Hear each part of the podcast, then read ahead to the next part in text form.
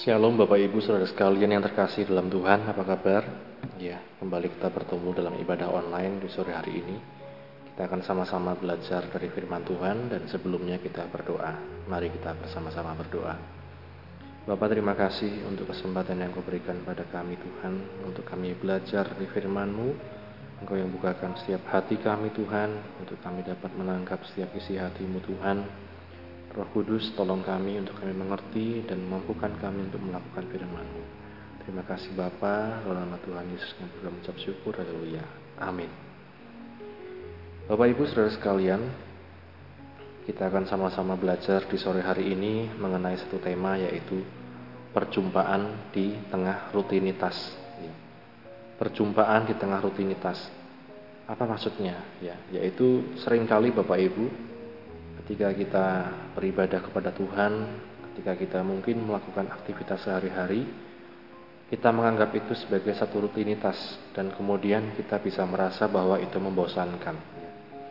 Ketika harus berdoa setiap hari, ketika harus membaca firman Tuhan setiap hari, kemudian ketika harus beribadah bersama-sama, kita anggap itu sebagai sesuatu yang biasa saja membosankan.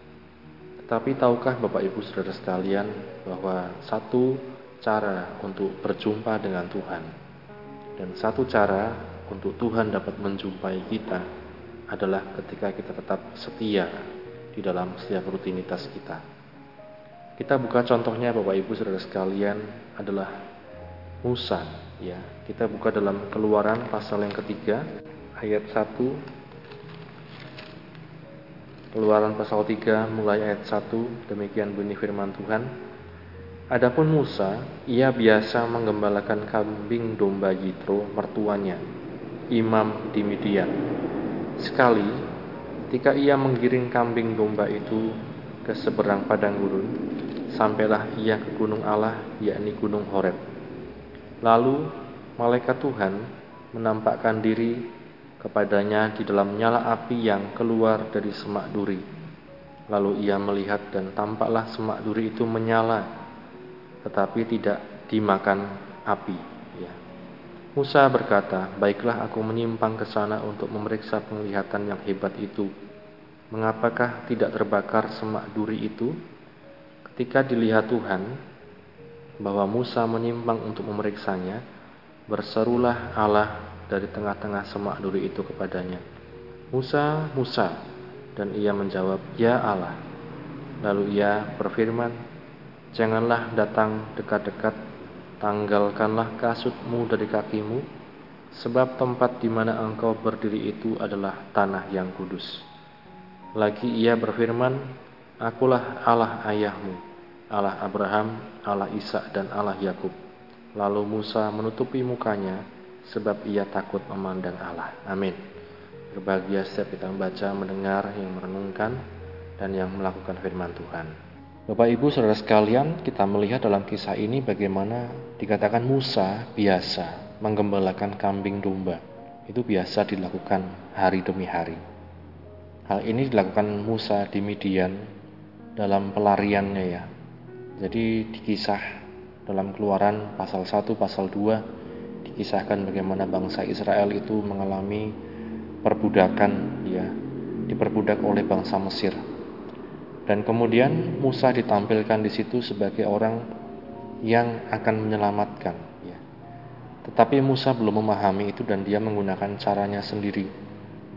Ketika dia menjadi seorang petinggi ya seorang diangkat menjadi anak dari putri Firaun dia menantang para pengawal Mesir untuk berkelahi kemudian ada kejadian dia membunuh ya prajurit Mesir itu. Akhirnya peristiwa itu diketahui oleh Firaun dan Musa melarikan diri ke Midian. Di Midian kita melihat Bapak Ibu Musa memiliki satu kebiasaan mengembalakan kambing domba ya milik Yitro. Kemudian satu ketika ketika dia sedang menggiring kambing domba dia melihat ada nyala api yang keluar dari semak duri ada nyala api yang keluar dari semak duri. Semak duri itu menyala tetapi tidak dimakan api. Kemudian di situlah timbul dialog antara Tuhan dengan Musa. Tuhan memperkenalkan dirinya sebagai Allah Abraham, Allah Ishak dan Allah Yakub. Ya. Ini Bapak Ibu Saudara sekalian, perjumpaan di tengah rutinitas.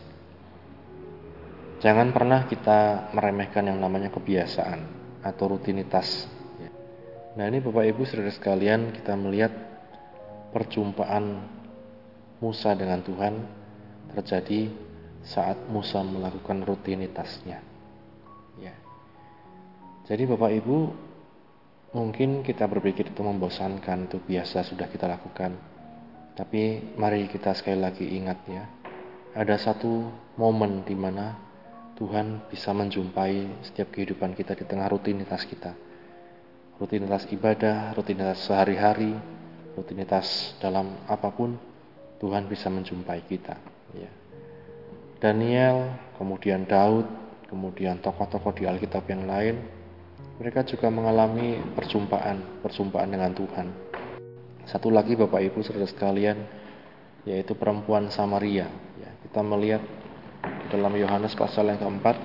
Yohanes pasal yang keempat mulai dari ayat yang kelima. Ya. Yohanes pasal yang keempat mulai ayat yang kelima.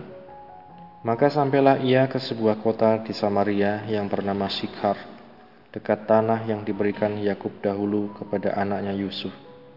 Di situ terdapat sumur Yakut. Yesus sangat letih oleh perjalanan, oleh karena itu ia duduk di pinggir sumur itu hari kira-kira pukul 12. Maka datanglah seorang perempuan Samaria hendak menimba air. Kata Yesus kepadanya, "Berilah aku minum." Ya.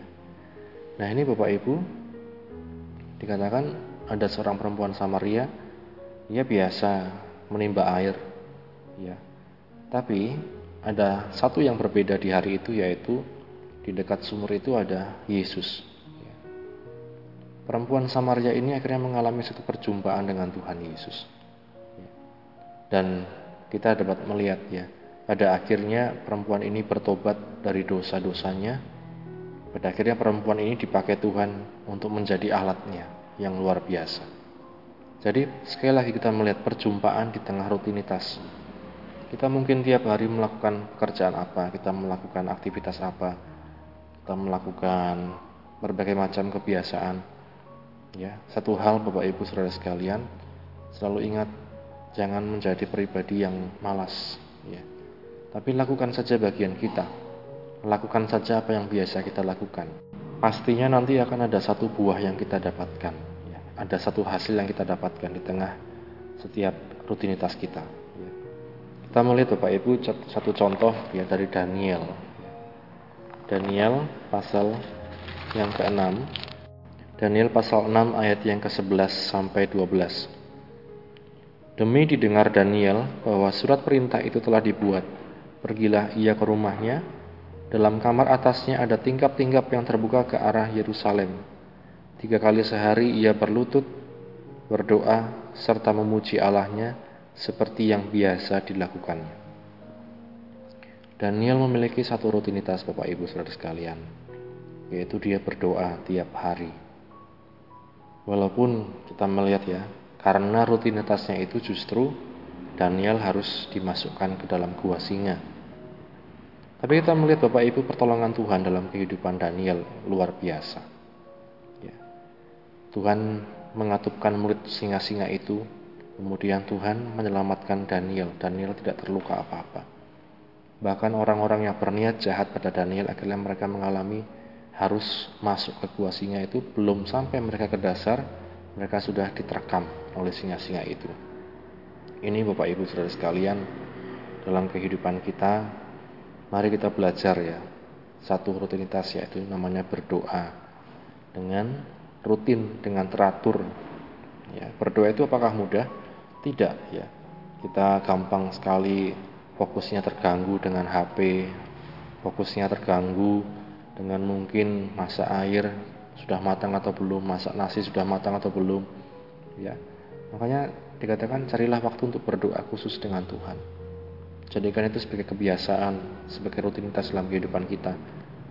Dan ada momen di mana kita bisa berjumpa ya dengan Tuhan secara langsung. Kita bisa mendengarkan suaranya, kita bisa dibentuk sesuai dengan kehendaknya. Yang kedua, Yosua pasal 1 ayat yang ke-8 Janganlah engkau lupa memperkatakan kitab Taurat ini, tetapi renungkanlah itu siang malam, supaya engkau bertindak hati-hati sesuai dengan segala yang tertulis di dalamnya, sebab dengan jalan sebab dengan demikian perjalananmu akan berhasil dan engkau akan beruntung. Ya. Rutinitas kedua Bapak Ibu yang dilakukan oleh Yosua kita melihat dikatakan jangan lupa memperkatakan kitab Taurat ini ini firman Tuhan ya, kepada Yosua. Jangan lupa firman Tuhan, jangan lupa baca Alkitab, jangan lupa perkatakan firman Tuhan. Supaya apa? Dikatakan supaya engkau bertindak hati-hati, supaya engkau beruntung, supaya engkau berhasil dalam perjalananmu, ya. Jadi Bapak Ibu, kita melihat rutinitas membaca firman Tuhan dan memperkatakan firman Tuhan ini juga sangat penting. Ya. Sehingga dalam hidup kita ada firman Tuhan yang terisi dalam hati kita, Ketika firman Tuhan itu terisi dalam hati kita, mengisi hati kita, apa yang akan kita katakan adalah kata-kata dari firman Tuhan. Bukan hinaan, celaan, cercaan, dan lain-lain. Tapi kata-kata firman Tuhan itu yang keluar. Ya. Bukankah ini juga menjadi satu kerinduan dalam kehidupan kita Bapak Ibu? Untuk kita menjadi pribadi yang berhasil, beruntung, sukses dalam apa pun yang kita kerjakan. Kuncinya dimulai dari rutinitas-rutinitas kecil yang kita kerjakan sehari-hari. Ya, dengan pertolongan Tuhan, dengan anugerah Tuhan, kita berdoa tiap hari, kita membaca firman tiap hari. Mungkin manfaatnya tidak langsung terasa hari itu, tapi itu membangun dasar yang kuat, dasar yang teguh dalam iman kita. Sehingga kalau hari, hari itu kita menghadapi masalah, ada firman Tuhan yang mengingatkan. Kita menghadapi keputusan-keputusan yang harus diambil, ada firman Tuhan yang memberikan pedoman. Ya. Karena itu Bapak Ibu Saudara sekalian, mari tetap setia dalam kebiasaan kita yang baik, dalam rutinitas kita yang baik. Berdoa dan baca firman Tuhan setiap hari. Ya, ini Bapak Ibu Saudara sekalian, ada perjumpaan di tengah rutinitas. Ya. Ada berkat yang Tuhan sediakan bagi setiap kita yang setia kepadanya. Ya. Anugerah Tuhan hendaknya membuat kita menjadi pribadi yang terus setia, terus beriman, terus berpengharapan, terus mengasihi sampai pada akhirnya. Amin. Kita akan sama-sama berdoa. Bapa, kami bersyukur untuk firman-Mu yang telah kami dengarkan Tuhan. Biarlah Tuhan kami menjadi pribadi-pribadi yang setia Tuhan dalam Engkau Tuhan. Meskipun kami mungkin merasa bosan Tuhan dengan rutinitas yang kami kerjakan sehari-hari, Mari ajar kami sadari bahwa Engkau juga menjumpai kami di tengah rutinitas kami. Seperti Musa, seperti perempuan Samaria, bahkan seperti Daud, seperti Daniel, seperti Yosua Tuhan. Ajar kami untuk terus setia dalam Engkau Tuhan. Dalam ibadah online, dalam pembacaan Alkitab, dalam berdoa semuanya Tuhan. Berkati setiap anak-anakmu yang sudah mendengarkan firman Tuhan, mampukan kami untuk terus Tuhan setia sampai pada garis akhir. Ampuni Tuhan segala kesalahan kami. Dalam nama Kristus Yesus Tuhan kami berdoa mengucap syukur. Haleluya. Amin. Puji Tuhan Bapak Ibu Saudara sekalian. Tuhan memberkati kita sekalian.